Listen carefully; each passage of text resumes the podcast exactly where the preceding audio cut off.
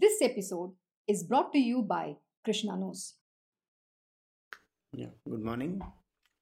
So we are doing the Uddhava Gita. We are continuing from where we left yesterday.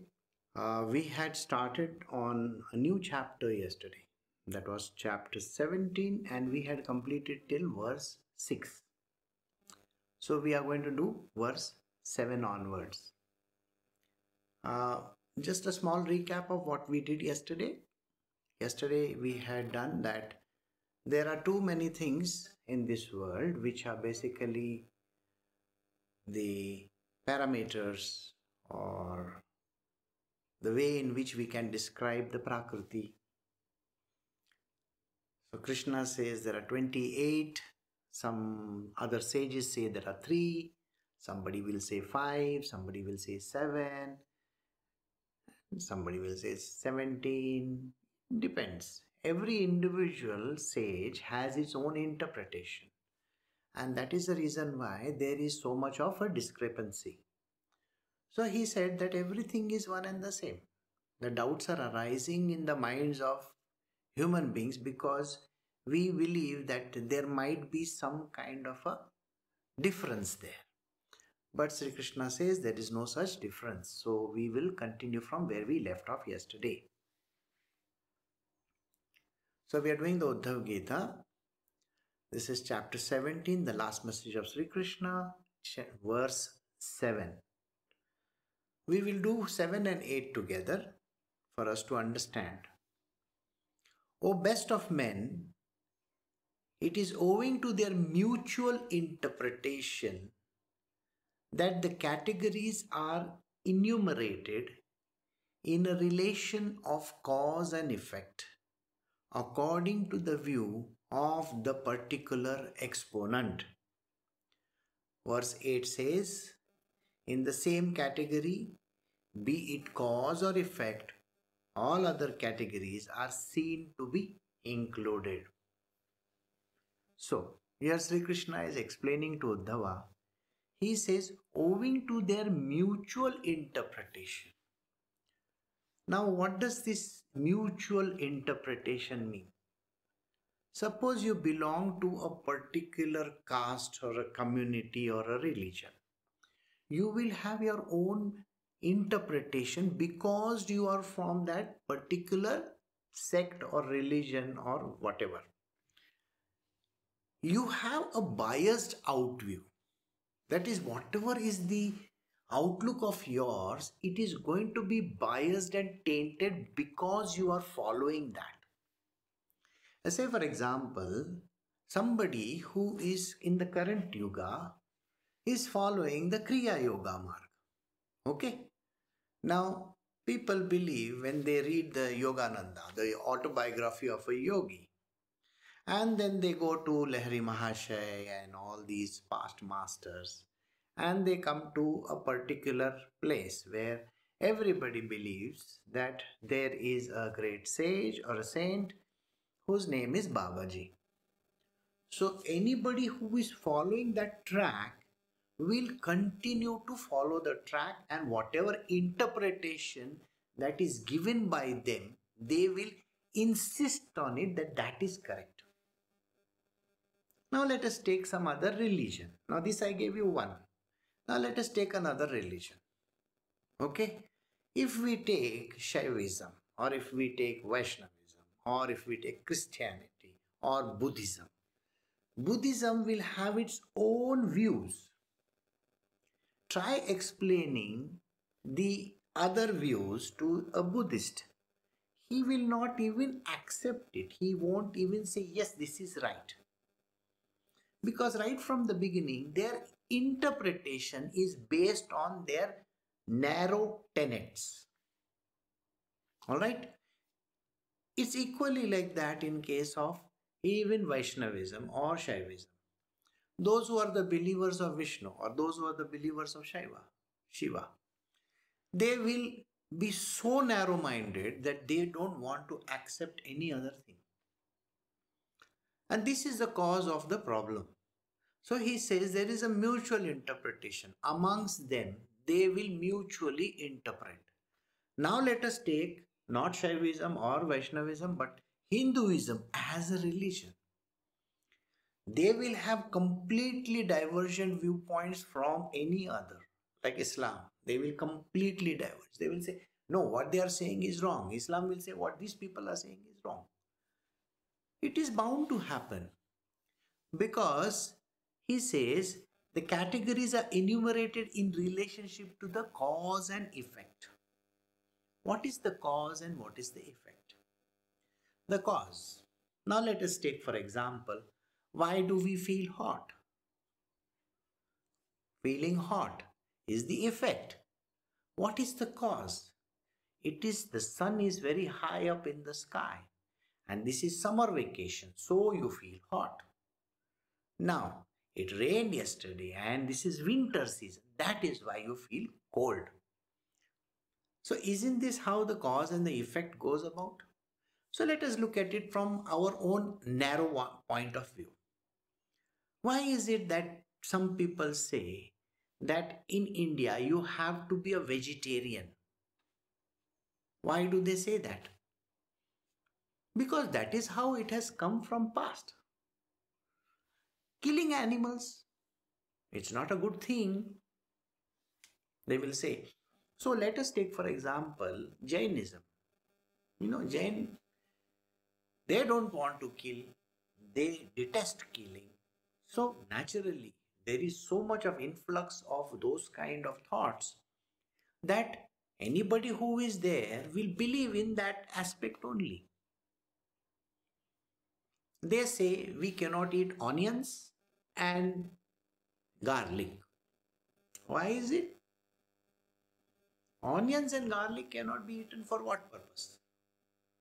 And then they will come up with some kind of a scientific explanation. Now this scientific explanation is based on certain facts which you are deliberately pulling it out. Why do you have to deliberately pull out those factors? Because you want to prove that you are right.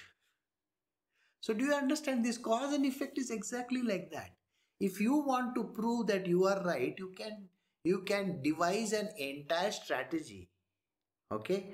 And you can put all the proof together and say, this is right. Now let us take for example, a person who is a lawyer. What is his job? If he is fighting a court case, alright, his job is to take the side of his own client.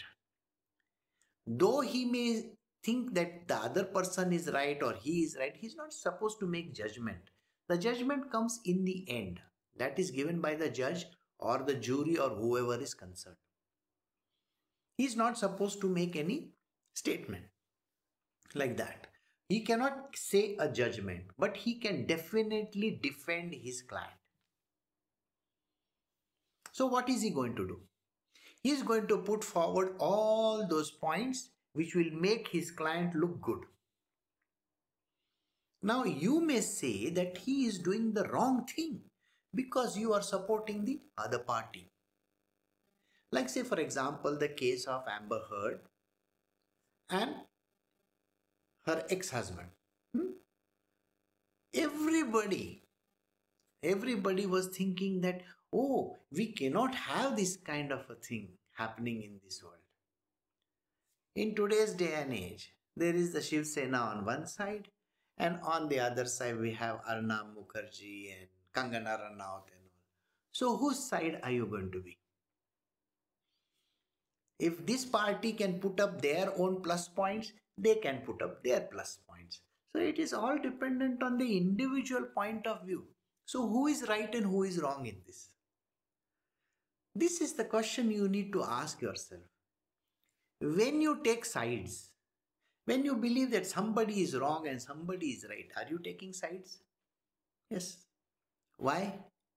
Because you get tainted by looking at the object. You look at the object and you get tainted. Yesterday we were watching some small movie. In that, there is this person who does what is called as a kind of a they don't like this Valentine's Day. So this boy goes and he tries to break up the couples over there in the park when they are sitting together. So there is an older couple. Now this couple is already a married couple. And this person tries to break them up and he tries to, do all kinds of things. So the person says, see, I have a daughter, you can talk to her. So he calls up the daughter, says, how do I know that you are the daughter? So, and he behaves in a very rowdy manner. The next day, the same girl turns up as the teacher in a school. So when she comes as a teacher in the school, the whole funny point over there was, he literally falls in love with this girl the moment he sees her. Alright? And the funny part is this, that he keeps on trying to follow her and say sorry to her. She looks at him and she says, you know what? I am a good looking girl. And that is the only reason why you are coming and saying sorry, because you want to be in my good books. Which is a fact of life. A person does things only because they are good looking. See, you will look at a woman only when she is good looking. If she is not a good looking person, why will anybody bother about her? Do you understand this? The whole black and white issue in America is because of this reason only. It's the looks that matter. And that is how we get biased. Now this is in the material world. In the spiritual world also, all these sages and interpreters, whoever is the interpreter is biased to the core. Why? Because he can only see certain cause and certain effects. He doesn't look at the whole thing. The greater picture is not visible to anybody. This greater picture has to be understood by everybody, but nobody understands the greater picture. And that is the reason why we, in the material world, we have so many differences. Everybody is allowed his difference because he's a narrow-minded person. You cannot have the whole picture. You see, we have limited vision. And because we have limited vision, that is why there are so many divisions. In spirituality also, there are so many divisions. There is Advaita. There they are talking about Dvaita, and here they are talking about Advaita. Why? God is only one. Everything is one. Advaita. Dvaita. God is there. I am here. See? Why is that? Interpretation. It is the way in which the gunas are manipulating. It is the way in which Maya comes into the picture. So he says in the category it is a cause and effect. All other categories are seen to be included. So in some cases, some people will say there are 3. Someone will say there are 5. Somebody will say there are 10. Depends on whatever you want to say. What happened to the 28 total? Oh, they are included in those 3. We have, say, 7 over there, 8 over there, and the rest over there in the 3rd. Okay? Alright. So there are 3 main categories, they will say. Somebody will say there are 5. How do you describe these 5? Now let us say 5 into 5 plus 3. Okay? So... and there is the way of looking at it. How can you distinguish? So this is the problem which we face in the material world, because interpretation. Because everybody is enumerated in relation to cause and effect according to the view of the particular exponent. Whoever is there, he is going to stick to his point of view. He says this is right. So we will move to the next verse. So we are doing Uddhava Gita, chapter 17, verse 9 now. Therefore, we accept as true the causal order and enumeration of the categories upheld by the different exponents just as their mouth utters them, for there is a reason behind them all. So what we do is, we say, okay, this person is right. See, let us take three scriptures. Let us take the Bible, let us take the Quran, and let us take the Bhagavad Gita. In our religion, we don't have a book like Bible or Quran, but just understanding. The Bible says certain things. The other two will refute it.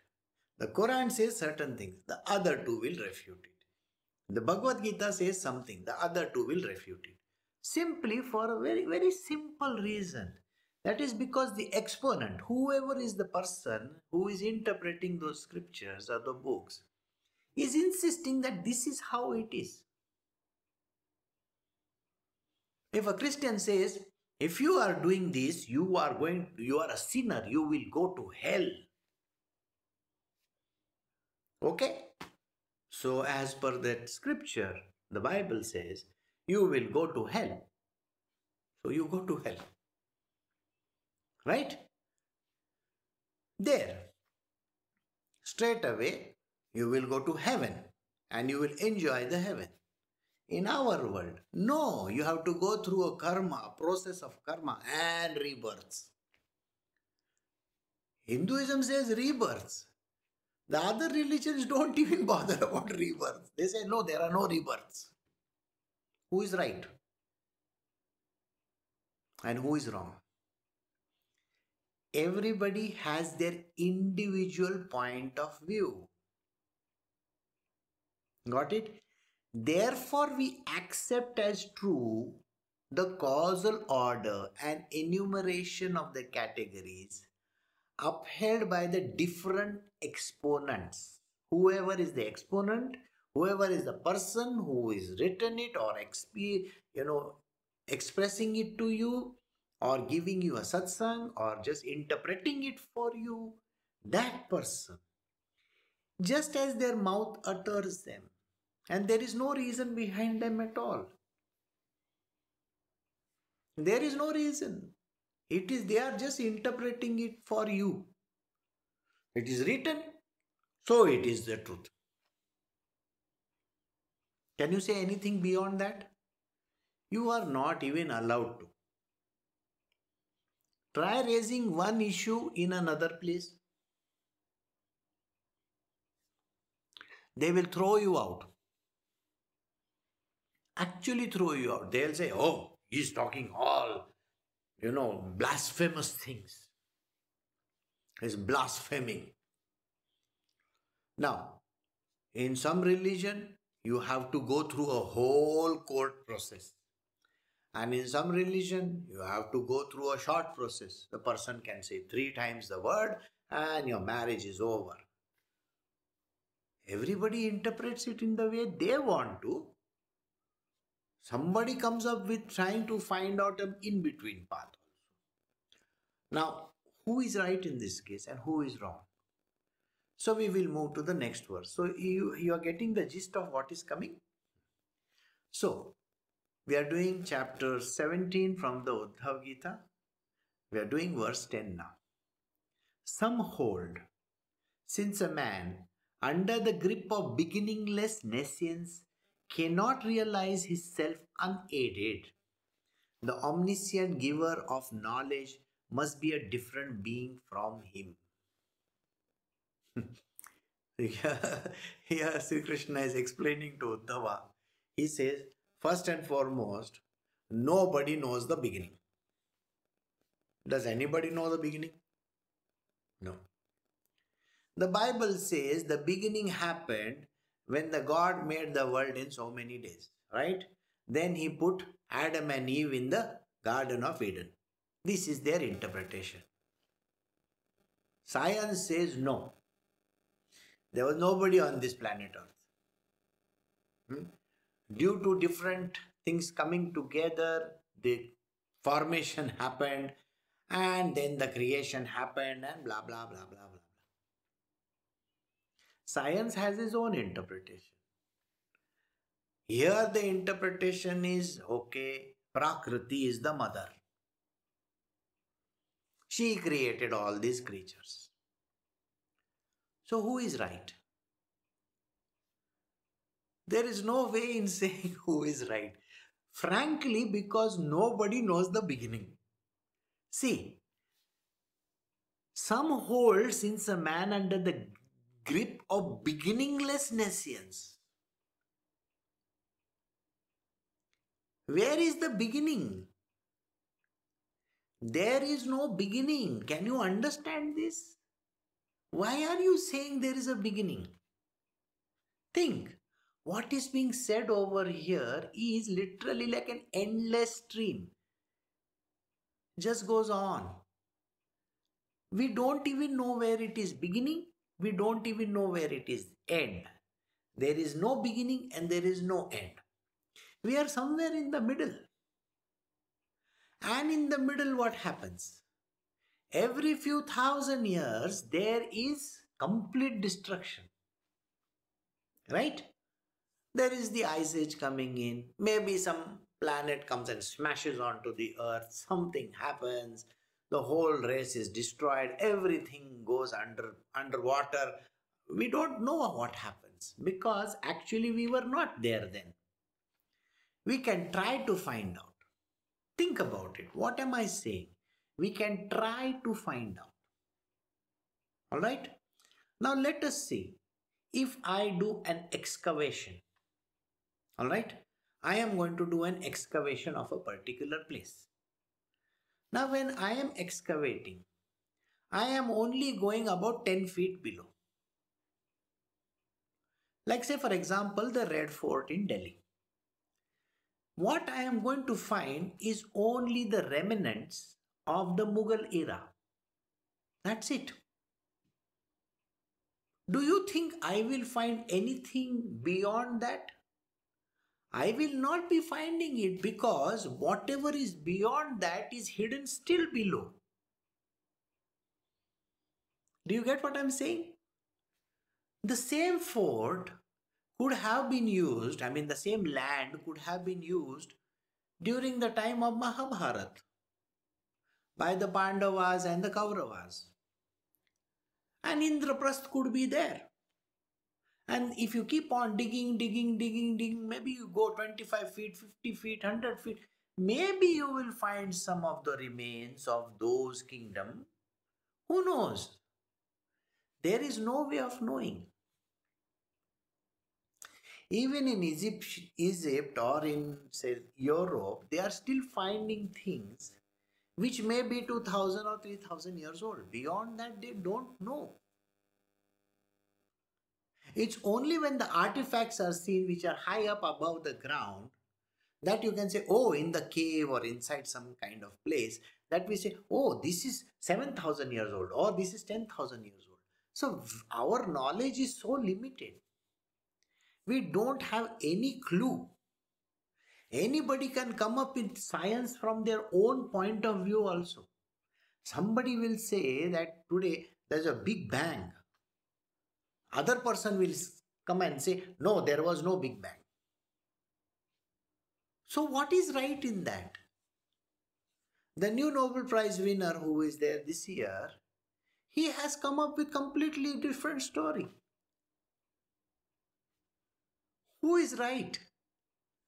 Frankly, nobody has any clue because there is no beginning and there is no end. We are somewhere in the middle, and in the middle the fluctuation happens. Every couple of thousands of years, the whole world comes inundated and then there is nobody there, and finally somewhere down the line, maybe the human beings are born. There is no way of saying. And this is where the problem lies. The way of interpretation is absolutely narrow.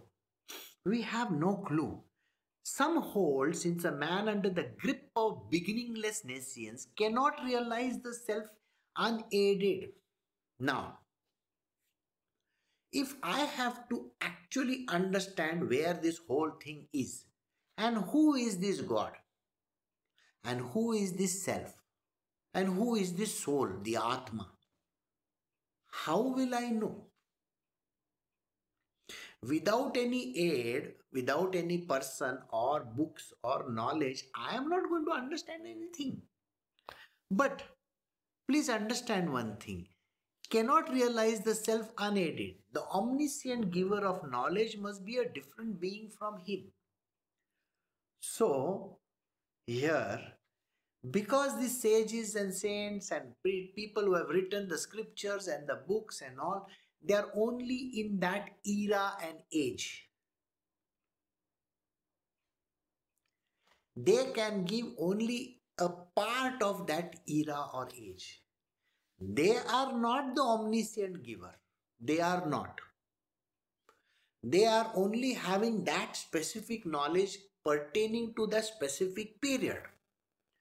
So they cannot give me the entire knowledge about the self or God. Who can give? The only person who can give is God himself, isn't it? No other person can give you that knowledge. This is the main problem. So he says the omniscient giver of knowledge must be a different being from him. Those people who are interpreting that there are 3, there are 7, there are 10, there are 20, there are 15, all these different figures, they are not God, they are not omniscient beings, they are not the person who can give us the perfect knowledge. Got the answer? And that is why, since they don't know actually beginning, what is the beginning, actually what is happening, they can go in a meditative state. See, understand this. Those who do meditation, they can only interpret certain things from their limited body point of view. Beyond that, who can interpret anything? You will be lost for words. Did you get it? You are going to be lost for words. That is why any human being, even if he becomes a saint or a sage or whoever, he will be at a loss of words. Because he is interpreting in a different way. And he is himself in a narrow band. So his interpretation is not going to be complete. It will still be in the narrow band. So, we will move to the next verse now. We are doing the Uddhava Gita, chapter 17, verse 11. On these points, others hold. There is not the least difference between the soul and God. Therefore, it is futile to make a distinction between them. And knowledge is but an attribute of Prakriti. Now, Sri Krishna is going to give the different approaches. How do people hold this approach? He says, on this point, on the same point, that is, whether it is 3 or whether it is 5 or 7 or 9 or 10 or 15 or Vepar Purusha, Prakriti, everything, you know, 3 gunas, you name it, everything put together and the interpretation which everybody has given. He says, on this point, some people will say, there is not the least difference between soul and God. Got it? Some people say that there is no difference between the soul and God. The soul is the same as God. Some people interpret it this way. Therefore, it is futile to make a distinction between them. And the soul is God. So don't make a distinction between them is what they say. Soul is soul, but it is God. So there is soul inside you and there is God inside you. Did you understand? This is their interpretation. They say, some of the sages say that you have a soul inside. That is God. They insist that that is God. And that is the reason why we cannot make a distinction between them. And then they say this knowledge is the attribute of Prakriti. The knowledge, the understanding that you have. The understanding which you have, that the soul is God. Is told by whom? By these some people over there. On these points, others hold. They hold that there is not the least difference between soul and God. There is no difference between soul and God. This is what these people insist on telling you. Alright? So, now we will do the next one. What do they say? Right.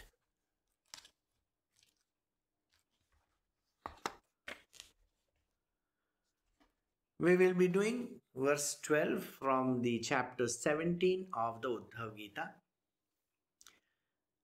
They say, the Prakriti is but the equilibrium of the gunas, which are sattva, rajas and tamas.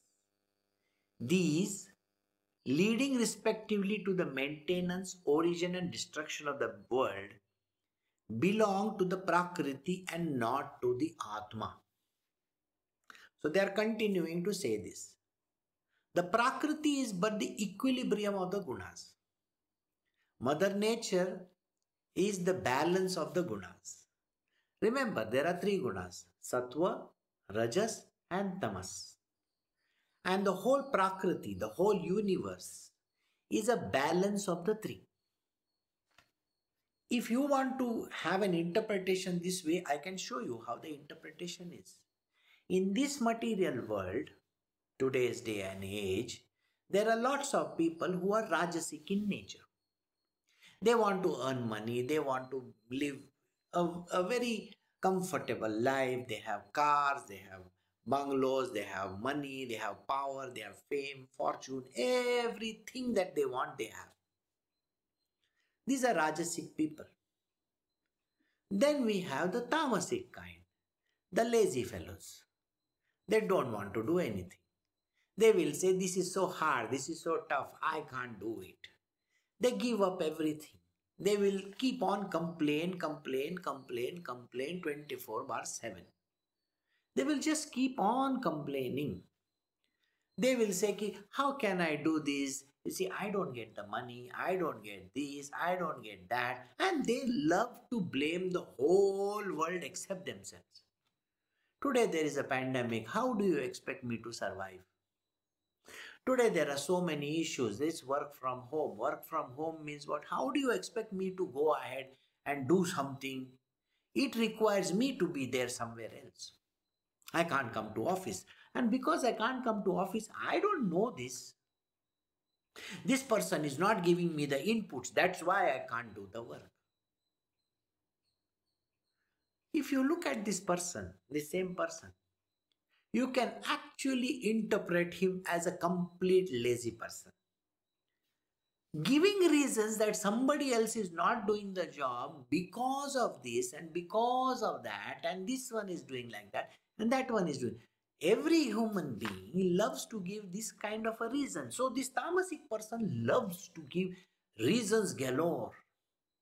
Every time interpretation is always reasoning. So he falls in the category of tamoguna. Now from these two we come to the third one, which is called the sattva guna. There are very few people in this world who are sattvic in nature.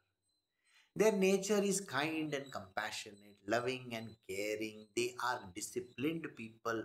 They get up, they praise the God, they do the prayers, they worship everything that is there around. They are very conscious about the world. They are very environmentally conscious also. They will not drink this and they will not drink that. They will not have any bad manners, blah, blah, blah, blah, blah. So there are those kind of people also. Have I finished in all these things? Sattva, rajas and tamas. So three kinds of people exist in this world. Likewise, there are three kinds of animals, three kinds of birds, three kinds of insects, three kinds of fishes. Don't you think there are? There are some birds which are very, and they will eat only grains and all those kind of things. Then there are rajasic birds. They like to rule the land. They want to eat all kinds of nice stuff. So they will want fresh kill, you know, some bird or some animal which is fresh. They will kill it and they will eat it. That is the Rajasic kind. And then the Tamasic one. After everything is dead and gone, they want to eat only the remains of that, like the vulture. So there are three kinds. Aren't there? Every human being is also like that. You, if you look at your own self, if I say you are Sattvic, there will be a lot of Rajasic and Tamasic nature in you. If you say I am Rajasic person because I want to achieve, I want to do this and I want to do that. There are Rajasic people, those who want to win the world, those who want to destroy the world, they want to make a lot of money, you know, those kind of people. So if I take these kind of people, people like say Vijay Mallya or, you know, a fellow who owns Alibaba and all that kind of. When you look at them, wow, they want to make money. But do they have Tamasic Guna also? 100% they have Tamasic Guna. Look at him. Look at Mallya or look at this Jack Ma or look at any of this person in the world. Do they have a good quality? Of course they have good quality also. They are Sattvic also. They donate to charities, they talk well, blah, blah, blah, blah, blah, everything. So every human being has a Sattva, Rajas and Tamas. So here he is saying the Prakriti is an equilibrium of the Gunas, which are Sattva, Rajas and Tamas. These leading respectively to maintenance, origin and destruction of this world. Maintenance, origin and destruction of the world. See, look at it from this perspective. Alright, now let us take for example a person called Jack Ma.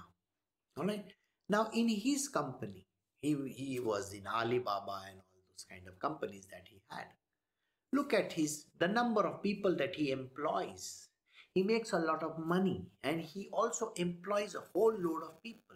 There is an entire backbone in his company from procurement to manufacturing to distribution to networking to everything is there. So then what happens? The same person, he was doing this. Now he started another company, Alipay, okay, which went on to become Ant Financial. Ant Financial was supposed to come up with a major issue. It was supposed to be registered in Hong Kong. $70 billion, blah, blah, all those things. All right. What happened? Suddenly in one particular meeting, he started trashing all the people in the world, especially the financial regulators. You see, if you are staying in one house, you cannot talk bad or ill against them.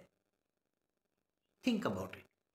Can you talk bad about your own company and your bosses? No. Can you talk bad about the people who own your company? No, you are not supposed to. If they come to know and if you do this statement in front of them, they will throw you out. That is what happened to him. So the Ant Financial issue never took off. Today it is floundering because he has to go and beg pardon from everybody. See, this is where the problem is. So if I look at it from this, there was maintenance, there was origin, new company could have started, and there is destruction in his world. Three things happened to his life. Let us take your own example. As a human being, what are you doing? Look at it from your perspective. You are a grown-up human being. Okay?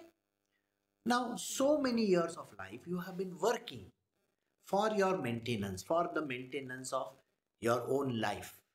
See, when you started off at the age of say 20, 24, 25, whatever age that you started off in your life, you used to earn your money and you would buy stuff for yourself. Now, if you are a man, naturally you would have bought a bike, you would have bought a car, you would have bought something for your own self.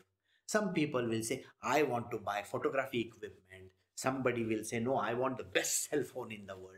I buy only iPhones. People say this. They do all these things. So for their own maintenance, they do that. Then what happens? they get married. When they get married, the wealth distribution happens two ways now. Now they have to look after their wife. Or if you take the other way around, a woman, she was working earlier. Now she gets married. Maybe her husband is not earning so much, so she has to take care of the house. So that money which you would have otherwise spent in her makeup kits and, you know, whatever things that she bought about. Maybe she went on journeys and trips and all those kind of things. All that is gone now. Why? Because now you have a husband and you have to spend for that. So you are going to actually spend money inside the house. And then together you dream of making a house. Together you think of making a, you know, owning a car. And the money goes towards the EMIs and this thing and that thing and payment of this and payment of that. And if you have enough money, then it goes towards saving. So now you were earlier working for yourself. Now you are working for two people. Alright? That is you and your spouse. Few years later, you have children. Now you are making your money not only for yourself, because earlier you could spend on the fancy phones and cars and trips and this and that for yourself. After that, your wife. When your wife comes, suppose you are a person who would do mountaineering, rappelling and all those kind of things. Now you can't do mountaineering, now you can't do rappelling, now you can't go for deep sea diving and all those kind of things. Why? Because you have a wife, right? All those things which you did earlier, you can't do now. Maybe you had a nice Royal Enfield, you know, the fancy bike that you have in India, or maybe a Harley Davidson. You would go on the bike. Do you think you can do that now after you are married? Sir, you can't do that. Once in a while your friends will call you and say, hey, are you coming? We are going to Nandi Hills over here. Oh, Sunday I can't come, man. I have to go to my in-laws' place. Finished. Then children, like I said, when the children come, you have to think of their studies. Full day you are engrossed in the studies. Yesterday, one of my disciples asked me this question. This person would wish me for every Diwali. Why is he not wishing right now? Something must have gone wrong. Something is there. Some problem is there. Blah, blah, blah, blah, blah. I said, what is the problem? There is no problem there. Can you not understand the reason why the person is not even talking to you today? This is the pandemic. Earlier, he would send you one message, or maybe he would write to you. Now he will say, I have to work the whole day, work from home. I have to look after the children. My wife is also home most of the time. You know, where is the time in the world? I sit the whole day in front of the, you know, the phone or the laptop, and I have to keep on doing all the work. Where is the time, Ma? So, the children occupy a lot of their time. You were earlier your own boss. From that you became a chaprasi of your wife, or your wife became a chaprasi of yours. Chaprasi means a peon, okay? And now you are the person who is earning for your children. So afterwards, you become a person who is looking after the children. Did you see the perspective change? Now you are a servant of your children. They want to go to fancy schools. You want to put them in some fancy institutions. You have to pay money, sir. For which you have to slave harder and harder and harder. This goes on for many years till they get married. And if they are still staying with you, finished. So, your retirement is not at all there. You are still a servant.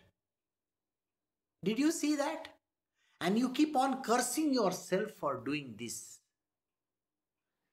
You know? And that is the problem in your life. Now what do you do? There is a very beautiful, a comedy, a stand-up comedy, if you can watch it. It is there on Netflix. He is a comedian who plays with those, what do you call that? He's a ventriloquist. Jeff Dunham. So Jeff Dunham has got 3 daughters. All right? And he has got twins, sons, which were just born few years ago. Now these daughters are already teenagers and grown up. These children, these young boys, they are very, very small because it's his next marriage.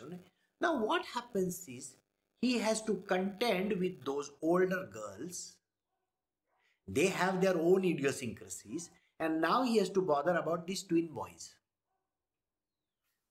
How difficult it is. These twin boys, he is around 58 years now. Okay, Jeff Dunham is around 58 years old. And his wife is, I think, 20 years younger than him. This is how it is. Now, he's got these twins. And he's 60 years old, nearly, let us say. People say, oh, you are their grandfather? So do you get the point? Now, this is what he means over here. Sri Krishna is talking like this. He says, these leading respectively to the maintenance, origin and destruction. Now, when we now bring the same subject back to spirituality, see, I gave you in the material world, this is how things happen. From young age to the old age, how things differ. So everything works in these 3 gunas, sattva, rajas and tamas. Everything works in the order of maintenance, origin and destruction in the world. Now, so now we will come to the spiritual aspect of it. In the spiritual aspect also, these people, the sages, they are also interpreting the whole thing together like this only. There is sattva, rajas and tamas.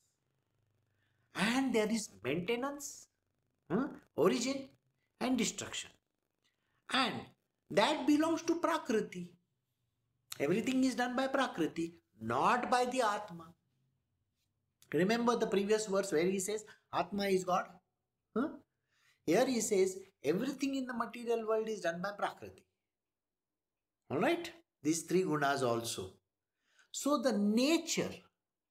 So did you get these examples which I gave you?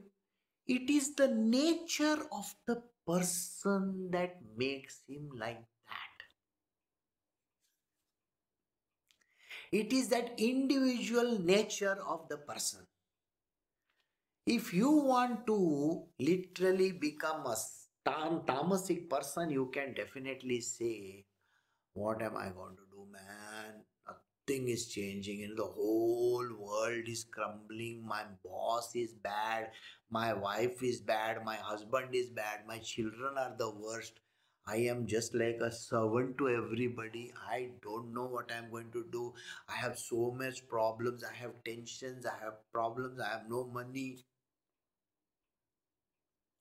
This is how every person talks. So did you get it? And they blame it on, it is the nature. It is the nature of the person to talk like that. So if there are people who are all these crybabies all their life, they will keep on crying all their life. Oh, this one is like that one is like that. Then there are some people, for no rhyme or reason, they will keep on getting angry over, oh, that person is a stupid person, that person is worthless, that is one like that. They will keep on giving expletives and keep on getting angry over no rhyme and reason for everything. And there are some people in this world who will say, kya karega? Nothing happens. My world is all like this only. I'm just going to sit and do nothing. So there are all kinds, and they all blame it on the nature. So it is the individual nature which does this. The Atma doesn't. So we will come to the next verse now. We are doing chapter 17, verse 13, from the Uddhava Gita. Now, knowledge is said to be the outcome of sattva, activity of rajas, and ignorance of tamas. Time is no other than God, who can cause the disturbance amongst the gunas and tendencies identical with the cosmic prana. Now this verse is a little tough to understand.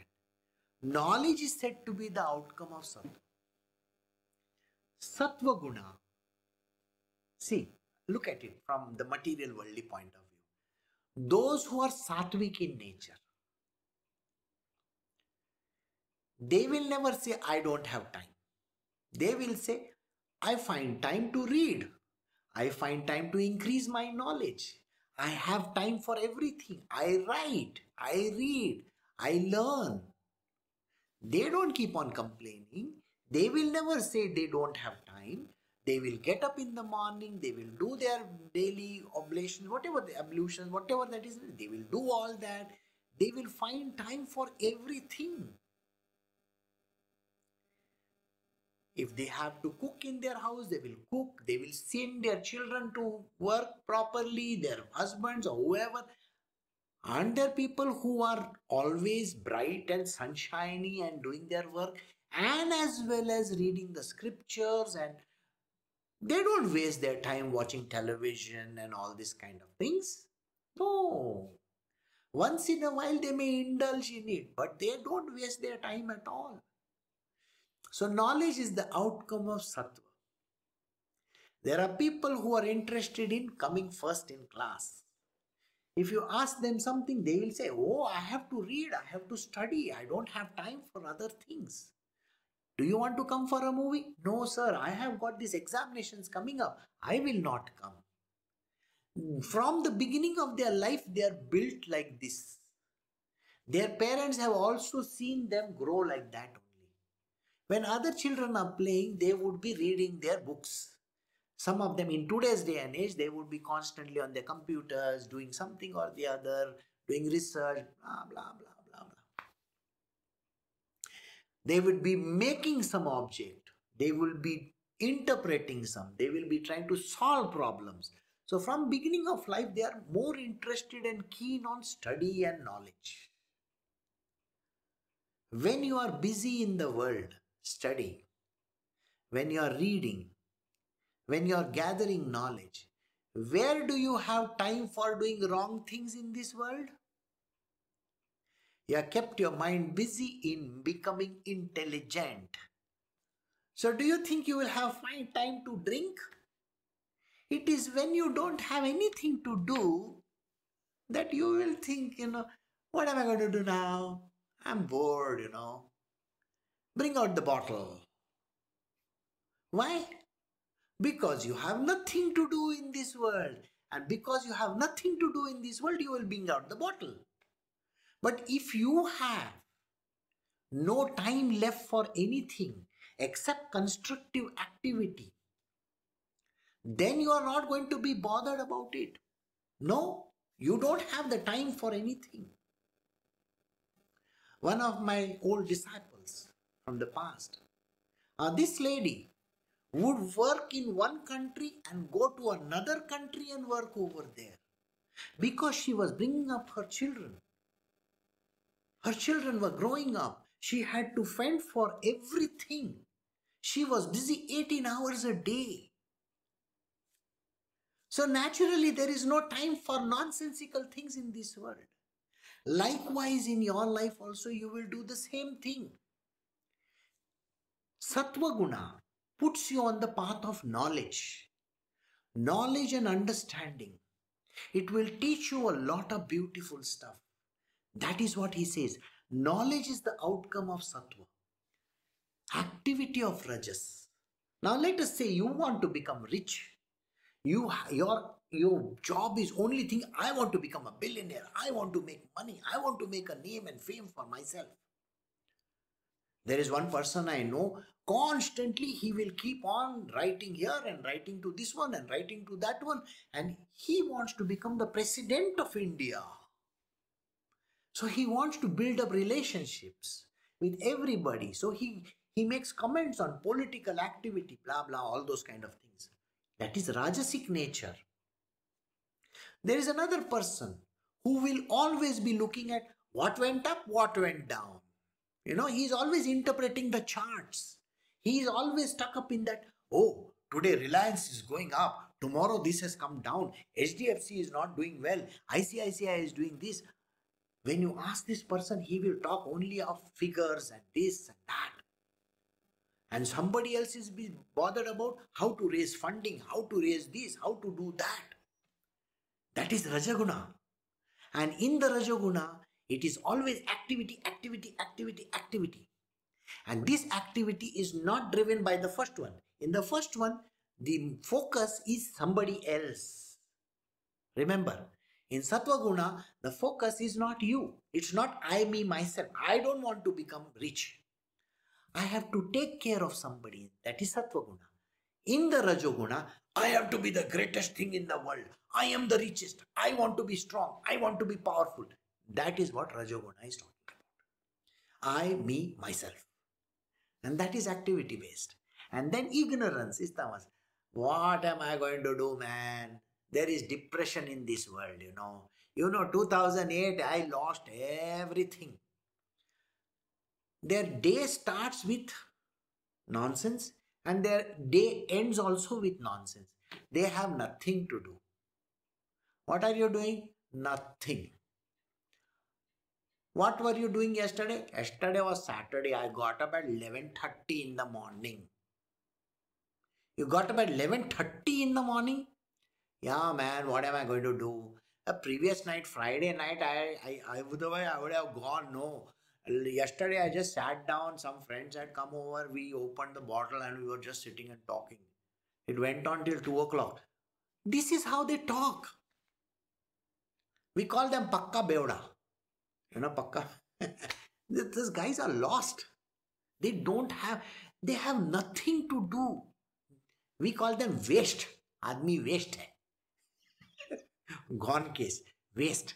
Useless fellow. So like that. So it is full of ignorance. If you ask them something, who is the new president? I don't know anything, man. Why should I bother my head? He's not of India now, so I don't know. Who is the Indian president?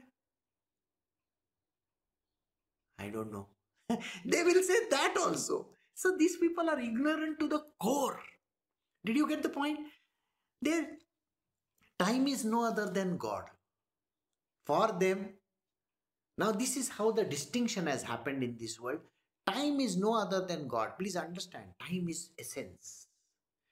Time is something. Now this line I will explain to you in the coming week.